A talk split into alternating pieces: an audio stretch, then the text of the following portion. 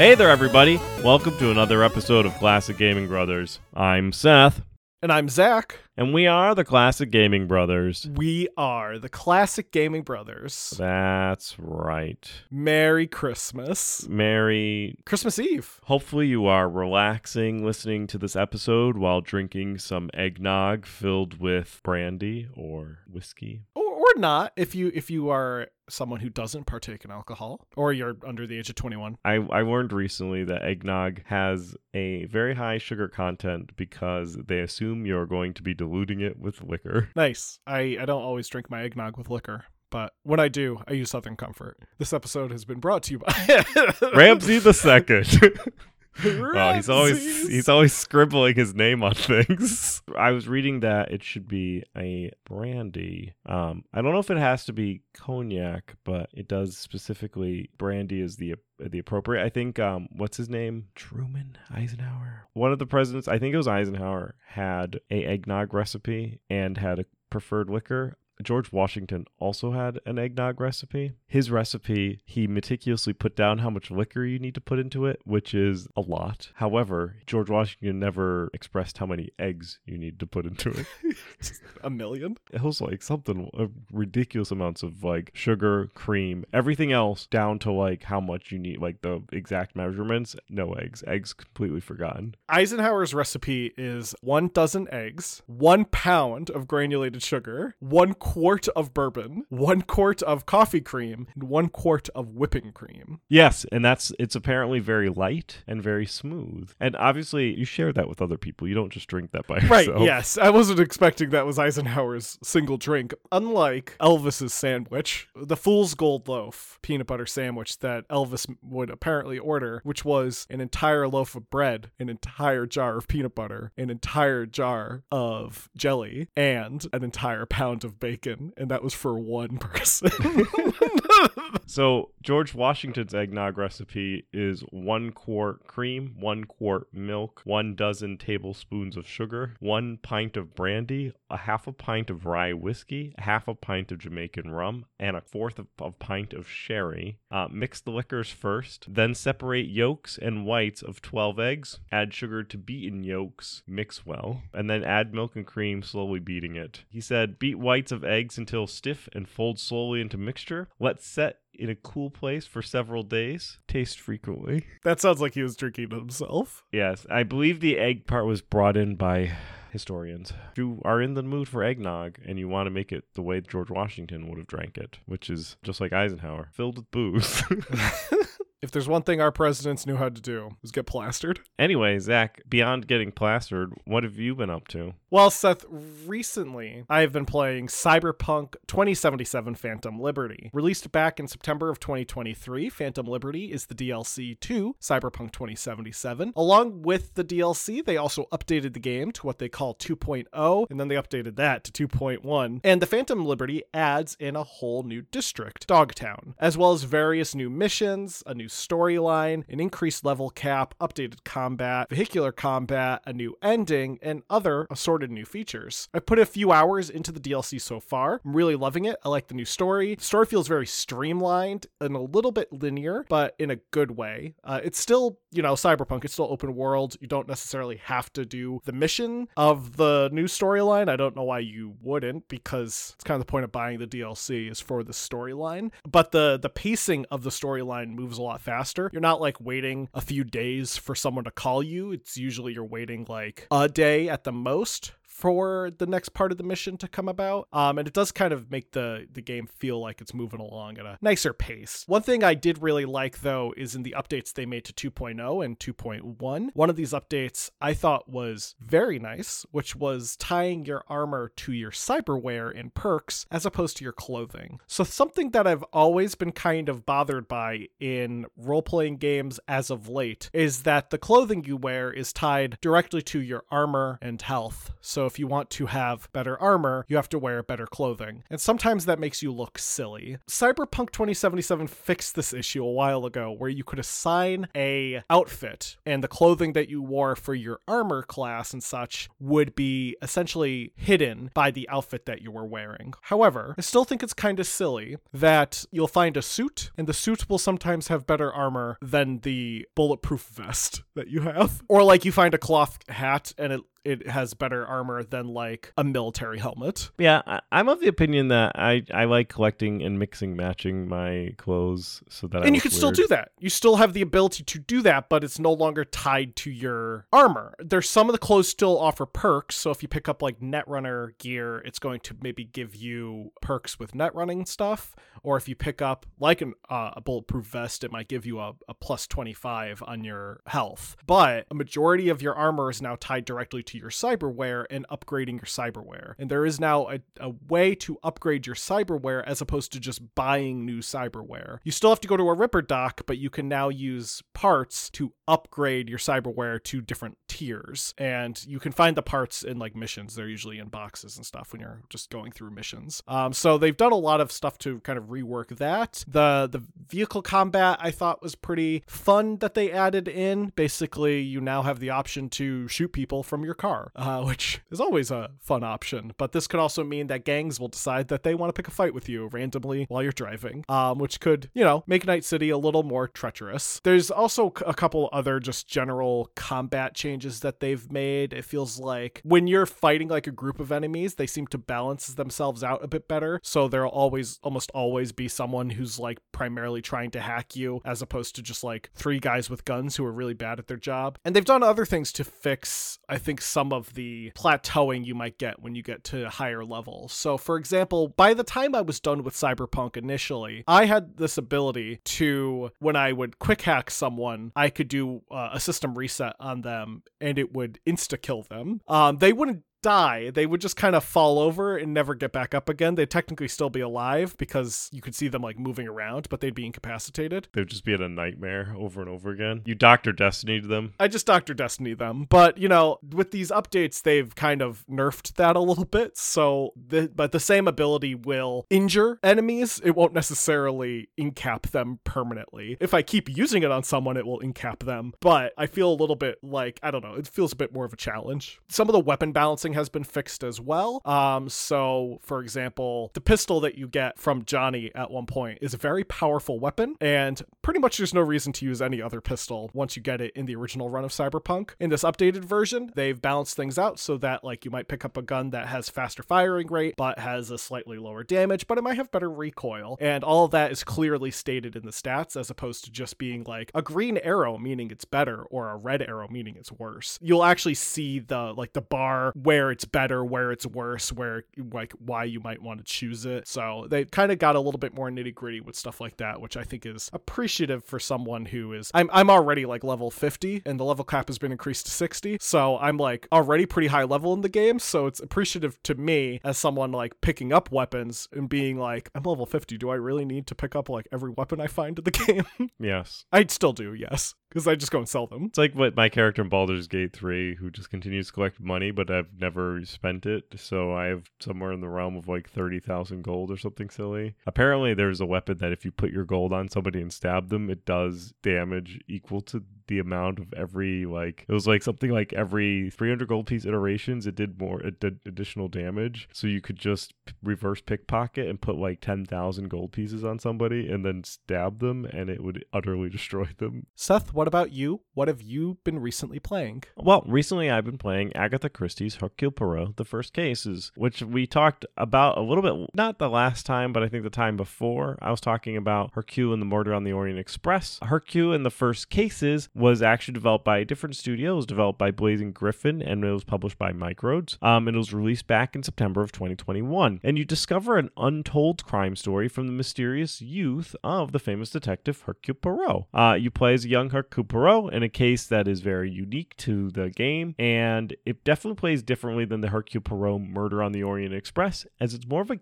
game puzzler versus a cinematic puzzler. So there's a lot more. Uh, it's like an isometric view. It's a little more convoluted in regards to the puzzles. And the first tutorial case is you're trying to find a missing uh, necklace from the owner of an estate. You eventually go into the the real case is later. So that first case you're like a police officer. It's like your first day on the police force. And then later you play as a young Hercule Poirot who's older than the Hercule Poirot that you play in the tutorial. So Okay. he's a, a young old Hercule Poirot. And you uh, you have to solve a murder that takes place entirely within the realms of one mansion with the people who can't leave kind of thing. So it's like a closed box uh, murder mystery. So yeah, it's a, it's fun. It's a different take on the the game than the Murder on the Orient Express. But I like my Sherlock Holmes games. I like my Hercule Poirot games. I like any type of um, murder mystery detective style games. So I definitely um, am enjoying the first cases. And so yeah, so that's what I've been uh, playing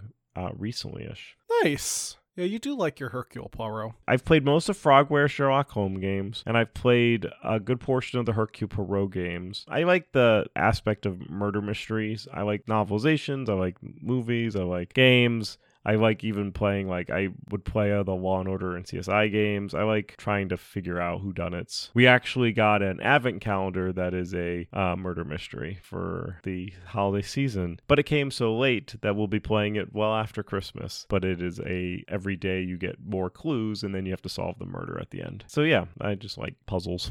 Today, we're not talking about puzzles. We're not talking about cyberpunk. We're talking about literature. Today, we're talking about one of the great pieces of fantasy literature, J.R.R. Tolkien's The Lord of the Rings. Uh, we're not talking about the books, we're talking about the games, because we don't talk about books on this podcast unless they're related to video games. That's right, like Agatha Christie books. That's right. In terms of memories of any Lord of the Rings video games, I remember that we owned an MS DOS version of The Lord of the Rings Volume 1. I remember it was a weird game uh, in the sense that I remember playing it for a bit, and then I think all of my party members died except for me Oh yeah. By around the time I left the Shire. No, you can't even leave the Shire. It's tough. I remember this game a little bit more clearly than probably you did because I was older when I was playing it. yeah, you also probably actually played it because I think I just popped it in one day and like tried it out. Yeah, no, I actually played it, but it is a tough game. You play as Frodo, and you have to go around and you have to recruit the other hobbits, and you have to leave the Shire, which is fine. You spend a little while recruiting Sam and Merry and Pippin, and you get a little group of hobbits that are like following each other. Then you leave the Shire, and you get attacked by wargs, and the wargs kill you. hmm I remember that. I did everything that I could to try and circumvent and figure out how to get through it. To be fair, I haven't approached it as an adult yet. I've only played the game as a child, and it was very difficult. The game does have a part two, which I think we'll talk about in this episode. We only had part one. I'm pretty sure it came from Buckabook, and I think one of the starkest memory I have of this game was the the opening title screen was like Lord of the Rings Part One, set in like a mountain with like molten lava like rolling down, and I think that was kind of like the thing that really sits in my mind, as well as like the character portraits that were in the game. Um, I think they had some like some very well drawn like cartoony images of the characters, and this came this game came out pre Lord of the Rings the movie, and I think it was out a little bit after or concurrently with the animated film. Uh, the anime movie came out in the 70s, I'm pretty sure. Yeah, yeah, yeah, yeah, yeah, yeah, yeah. So yeah, the anime movie was out, well out then. Was it Frodo the Nine Fingers? Frodo, Frodo the Nine Fingers. Fingers. That's the yeah. That's the That's what the movie's called. you know that was the Return of the King movie. 1977 was the Hobbit movie. 1978 is the Ralph Bakshi film with the rotoscoped people, and then in 1980 they did the Return of the King uh, with Chaz. Frodo of the Nine Fingers and the Ring of Doom. It started with a hobbit in Gollum's Cave of Gloom. Obviously, there was visual medium of that the cartoon, and but this was probably the first visual medium that we encountered that was not a 70s cartoon. Right. Yeah. Yeah, for sure. Now, getting into the history of The Lord of the Rings in terms of the games, we'll start with, of course, the history of the books. So, the Lord of the Rings books originally were published beginning in 1954 by J.R.R. Tolkien. J.R.R. stands for John Ronald Reuel. And uh, Tolkien was born on January 3rd, 1892, in Bloemfontein, Orange Free State, and briefly served in World War I as an officer. He was uh, commissioned as an officer, he did not volunteer. And in World War II, he served as a cryptographer. The Lord of the Rings actually serves as a follow up. Tolkien had written a 1937 book called The Hobbit, which was sold as a children's book. It did fairly well, and Tolkien decided he was going to write a sequel, but ended up working very hard on his sequel, and it became three books uh, that were also no longer a children's story. Uh, and this sequel was The Lord of the Rings, uh, which took some time to be written. He wrote it from the period of 1937 until around 1949, with uh, uh, obviously taking breaks because a,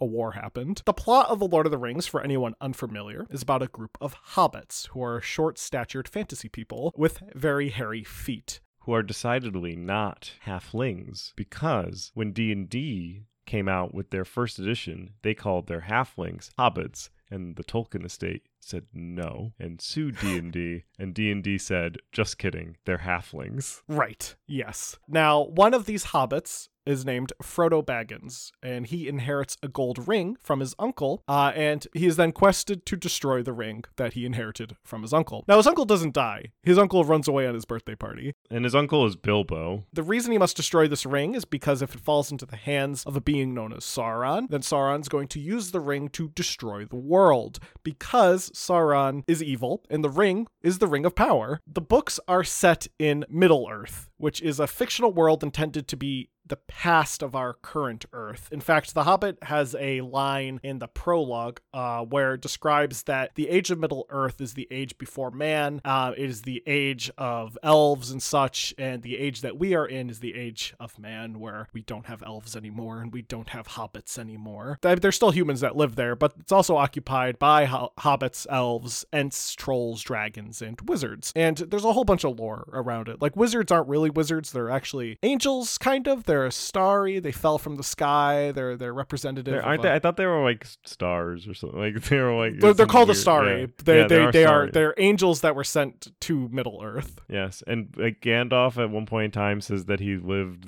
eighty lifetimes of somebody or something like that. Yeah, yeah. Gandalf is like ancient. He's also not the best wizard, but he's the one that they have. And then there's uh, Saruman, who's Saruman of many colors, also called Saruman the White. And then there's Radagast the Brown, and uh, there are the two blue wizards, which I don't remember their names. And I'm pretty sure when they're referenced in The Hobbit, Gandalf also doesn't remember their names. I mean, Radagast the Brown is the reason why the Eagles go and rescue uh, Gandalf from the tower. Radagast the Brown sure does like putting himself in places that he doesn't belong, like the Peter Jackson Hobbit movies. Now, since its release, The Lord of the Rings has been regarded as one of possibly the greatest fantasy stories of all time. The series has been translated into more than 38 languages and has been adapted into radio, theater, film, and of course, the reason we're talking about it today video games. Beyond the obvious influence of The Lord of the Rings into the fantasy genre as a whole, uh, there were games that were directly based on the series that have been coming about since the 1980s. And I want to say, Lord of the Rings is so influential that pretty much most fantasy things are based on Lord of the Rings in some form. Dungeon and Dragons takes a lot from Lord of the Rings. Other other fantasy stories like I mean Harry Potter takes a lot from Lord of the Rings. A lot of people take from Lord of the Rings. But in that point, Lord of the Rings takes from other things. Right. Lord of the Rings is also derivative of ancient myths and legends and Arthurian tales and quests and stuff like that. The Lord of the Rings is by no means an original story, but it helps solidify a tale that was easily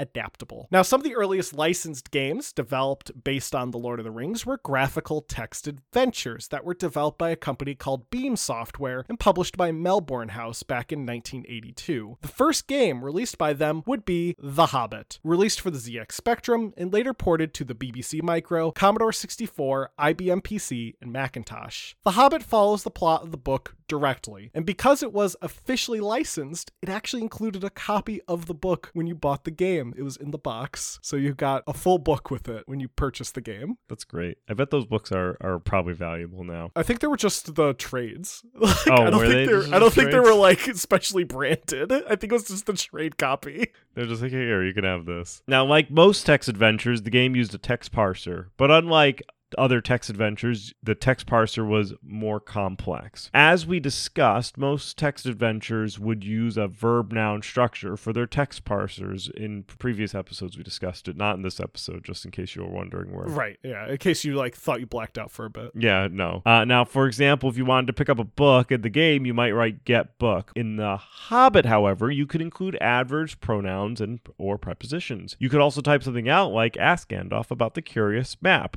Then one take sword and kill troll with it. The text parser was called English with an I and was intuitive enough to determine what you were planning and engage in the action. When you think about that sentence, ask Gandalf about the curious map, then take sword and kill troll with it. Um, this is like the example sentence I found on a bunch of different websites. If you think about how that sentence is written, a program that's not intuitive enough might have trouble with it because ask Gandalf about the curious map, then take sword and kill troll with it. What are you killing the troll with? With the sword or with the curious map? With Gandalf. with Gandalf. It was intuitive enough to know when you were typing a sentence like that that you wanted to first ask Gandalf about the map, then take the sword, then kill the troll with the sword, not the map. It, it could figure out context. Yes, which which a lot of games back then couldn't. Correct. Now, The Hobbit featured some illustrations, and these illustrations, however, could take a while to load if, for example, you were using a computer with a slow CPU, or if you had a version of the game that was on a magnetic tape. The reason being is that while disc versions of the game could have pre rendered graphics, the magnetic tape versions would require each image to be compressed so that the outlined information could be drawn first, and then the illustrations would be flooded with color in a process called flood filling. Uh, now, the game, while being a text adventure, could be played in various ways due to the fact that combat was often randomized. NPCs in the game also behaved independent of the player and had their own personalities and behaviors. While this, from a retrospective point, is fairly advanced, it actually led to some issues in the game. For example, crucial NPCs could die. When the game was released, the publisher would reissue a new version number 1.1 with bug fixes. Also, unfortunately, 1.1 contained a glitch that would prevent the game from being able to finish, so the company had to issue version 1.2, which corrected the glitch. But I just imagine a world where you could be rolling around with Gandalf and he just gets whacked. the NPCs of the game, this let me tell you, this is a text adventure game with rudimentary graphics. The NPCs of the game will randomly leave you and go on adventures of their own and die. That's great. It's like when uh, Gandalf went to Helm's Deep but failed. It's like all the sequences in The Hobbit where Gandalf's like, okay, I gotta go, I'll be back later. And then he just never came back. He's just like, oh man, I'm. I know this is a really critical mission, but I gotta go.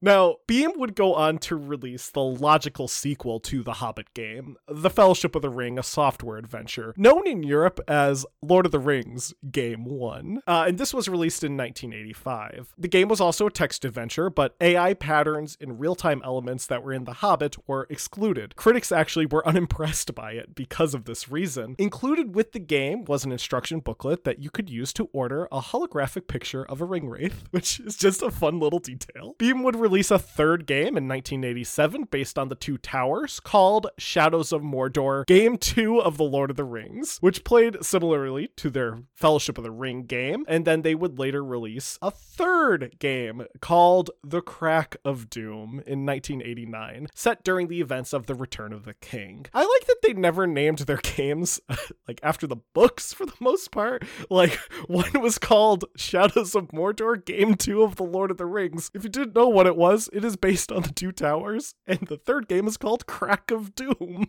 Which you know ties in. It ties in. Yeah, well, Crack of Doom is Mount Doom. It's the crack of Mount Doom. Do you think the game Shadows of Mordor took their name of their game from the Beam game that was released in 1987? I believe so. Melbourne House would also publish some other Lord of the Rings games. One not developed by Beam was a real time strategy game developed by Virgin Mastertronic in 1988 called War in Middle Earth. This game was released for MS DOS, C64, Amstrad CPC, MSX, Amiga, Atari ST, Apple IIgs, and the ZX Spectrum. The game featured large armies where action action could happen simultaneously in the game world. Battles with less than 100 units could actually be watched at the ground level from a side view. So, like, Nice. imagine like a view of like Sonic, but with a bunch of figures running at other figures and killing each other. So like the view that Bilbo would have had in the f- Five Armies. Yeah, as he's like sitting back. Yeah, It's exactly. If you had a battle with more than 100 units, it would display as numerical values. Though I, I assume as the units drop, you could probably go down into the nitty gritty. Oh no, I was hoping that it would be numerical values as a side scroller. So it would be like oh, the number be funny. one like thousand, numbers like just bouncing. Oh, that'd yeah, be the- hilarious. and then as they die down to a certain level, they become people.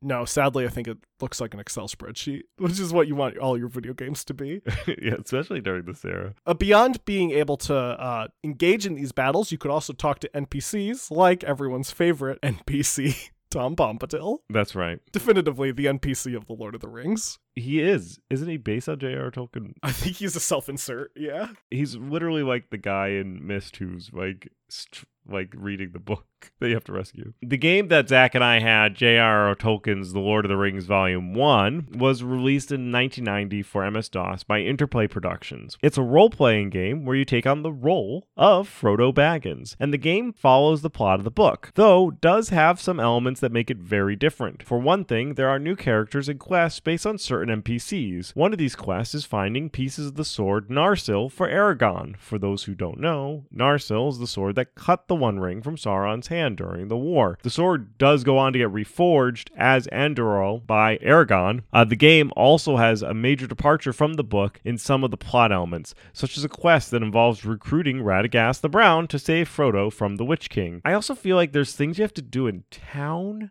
that are just weird. You have quests in the Shire. Like, you have to go find things for Is people in the like, Shire. something to do with the barrel or something? I yeah, don't. you have to go find like a barrel. There's like I think someone's missing jewelry in the first mission, like a ring or something. Not like the ring, but a ring. Yeah, yeah, yeah. You're like simultaneously like also a detective. You're like Frodo Baggins. I think wasn't he just a layabout though before? I mean, aren't all hobbits layabouts? No, Samwise Gamgee is a gardener, and Merry and Pippin are pranksters. right, but when Bilbo returns from his quest, he's basically an outcast because he went on a weird adventure with a bunch of hairy men.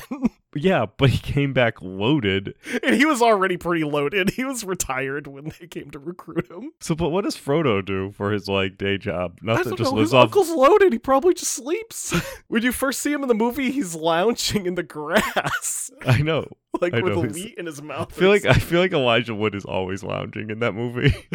yeah. Now, Lord of the Rings Volume 1 was also released on the Super Nintendo by Interplay. This version of the game departs from the DOS version, both in graphics and gameplay. Uh, instead of being a role playing game, this game's more of an action role playing game. So you're stabbing a lot more than waiting to stab. You play as members of the Fellowship who you have to acquire throughout the game. The game is multiplayer, with up to four players being possible through use of a multi tap, which is an accessory that nobody had. And in single player, the non player controlled characters will be controlled by the computer. The game's AI is a bit off in some places, with characters occasionally just wandering around somewhat aimlessly. Now, a follow up to the DOS game, not the Super Nintendo game, was made, which is fun. So, the, the Super Nintendo game is called Lord of the Rings Volume 1. There's no Volume 2. But the DOS game got a follow up J.R.R. Tolkien's The Lord of the Rings Volume 2, The Two Towers, which is a mouthful of a name. This released in 1992 for DOS, PC 98, and the FM Towns. The game played similarly to the first, and uh, a Volume 3 would ultimately never come out. Lord of the Rings games would officially jump to the world of 3D in 2002 with the release of The Lord of the Rings The Fellowship of the Ring by Surreal Software for Windows and PS2. This game was also available on Xbox and Game Boy Advance. Interestingly enough, while the game was released a whole year after the release of the first movie, it has nothing to do with the movie. It is licensed 100% directly off the book, not the movies. So I'm sure a ton of movie fans and children getting gifts from their parents were very disappointed. This was actually done intentionally. Uh, Vivendi, who were publishing the game, wanted the game to only be based on the novel and not to be confused for the movie. And it was likely due to the fact that Vivendi had the rights to the book adaptation, while EA had the rights to producing the games for the movie adaptation.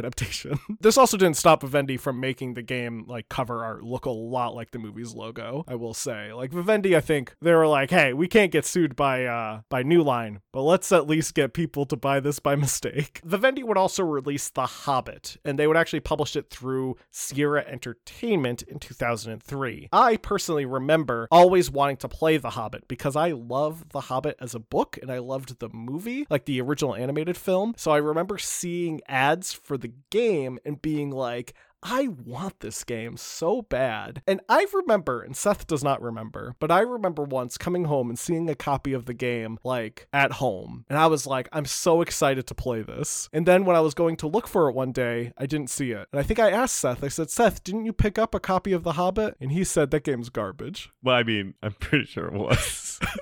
It probably was. It was not an RPG. It's actually a hack and slash platformer where you play as Bilbo and uh, you go through the storyline of the book as much as a platform hack and slash could go through the storyline of a novel. so, in the defense of The Hobbit, from my understanding of The Hobbit, is that it is a fine hack and slash game. It doesn't have any issues with you are able to platform correctly with it. You're able to attack enemies and fight enemies. It's a, a game that works. And I think that it is actually playing it with that just wanting to play a hack and slash set in the Hobbit world, I think it is a good game. I think that a lot of people went into it expecting something else out of it, and it was not. So there's a lot of people that have memories of it being like, that game was garbage. We'll get a bit more into it in the legacy, but since the release of the Hobbit game, there have been many other games based in the world of Middle Earth, but this episode does have to end somewhere. So, Seth, why don't we get into the numbers a bit of some of the older Lord of the Rings games? Sure.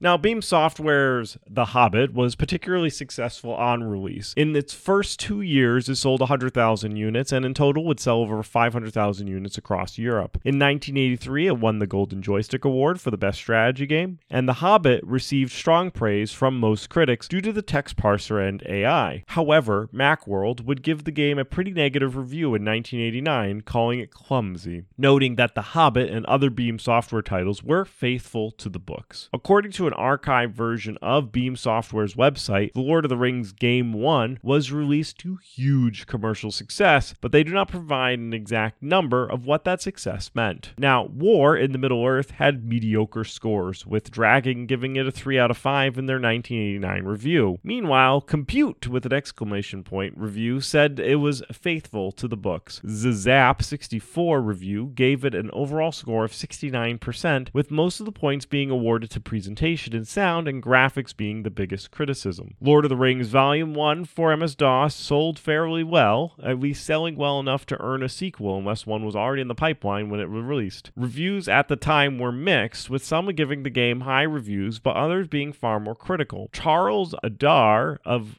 Computer Gaming World in his 1991 review said that the game was not special enough to carry on the Tolkien name. Uh, the 1991 issue of Dragon, however, gave it a 4 out of 5 stars. The Lord of the Rings Volume 1 for the SNES sold so badly that the sequel would be canceled. In 2002, Lord of the Rings Fellowship of the Ring game would sell over 1 million units and be declared a commercial success. However, in reviews, it scored terribly, with GameSpot giving it the PC version a 5.7, IGN giving it a 6.5 out of 10, and GameSpy giving it 2 out of 5 stars. It has since been remembered as the worst Lord of the Ring games ever made. The Hobbit would equally score some mediocre reviews, with GameSpot giving all versions a 6.5 out of 10, GameSpy giving a game a 2 out of 5 stars, and PC Gamer ranking it the 67%. Now, Zach, correct me if I'm wrong, but I believe like sh- the Shadow of Mordor game would be the game that came out after. No, because the Lord of the Rings online game came out before that.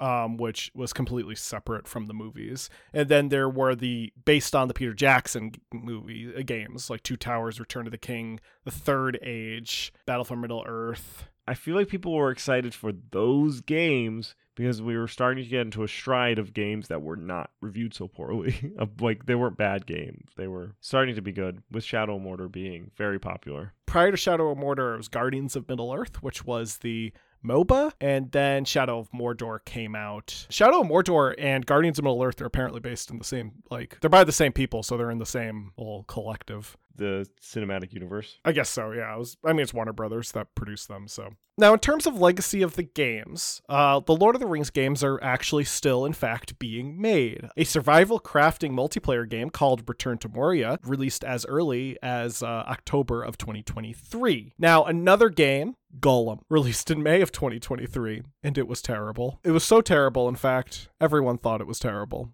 wasn't just like people were like, hey, this game is actually not that bad. No. The internet collectively decided it was a terrible game, and it was very funny for a while. Gollum was the game that I actually brought up very long time ago when I saw it at PAX. And I said, I don't think that game would be good because I don't see why a Gollum game would ever be good. And guess what? It was awful. For those who don't know, the Gollum game is a game where you play as Gollum during the, I think, the era between The Hobbit and The Lord of the Rings, and uh, it, it's just a broken game. Like they're all the graphics are bad in it. Uh, like a lot of the uh, textures are very low poly and low uh, low quality. Um, some of the rendered stuff just looks terrible, and uh, the game's visuals just are not good, and the gameplay is also very bad. Uh, one thing people like to point out is all of the font appears to be in like Helvetica, uh, which is not something you you'd expect from like a polished game to use the very base font that you could possibly use for something. Of course, as Seth was alluding to, we had the Shadow of Mordor games. Those were released, those were very popular. Also, with the release of the movies, we had a swath of tie ins. There were games based on the movie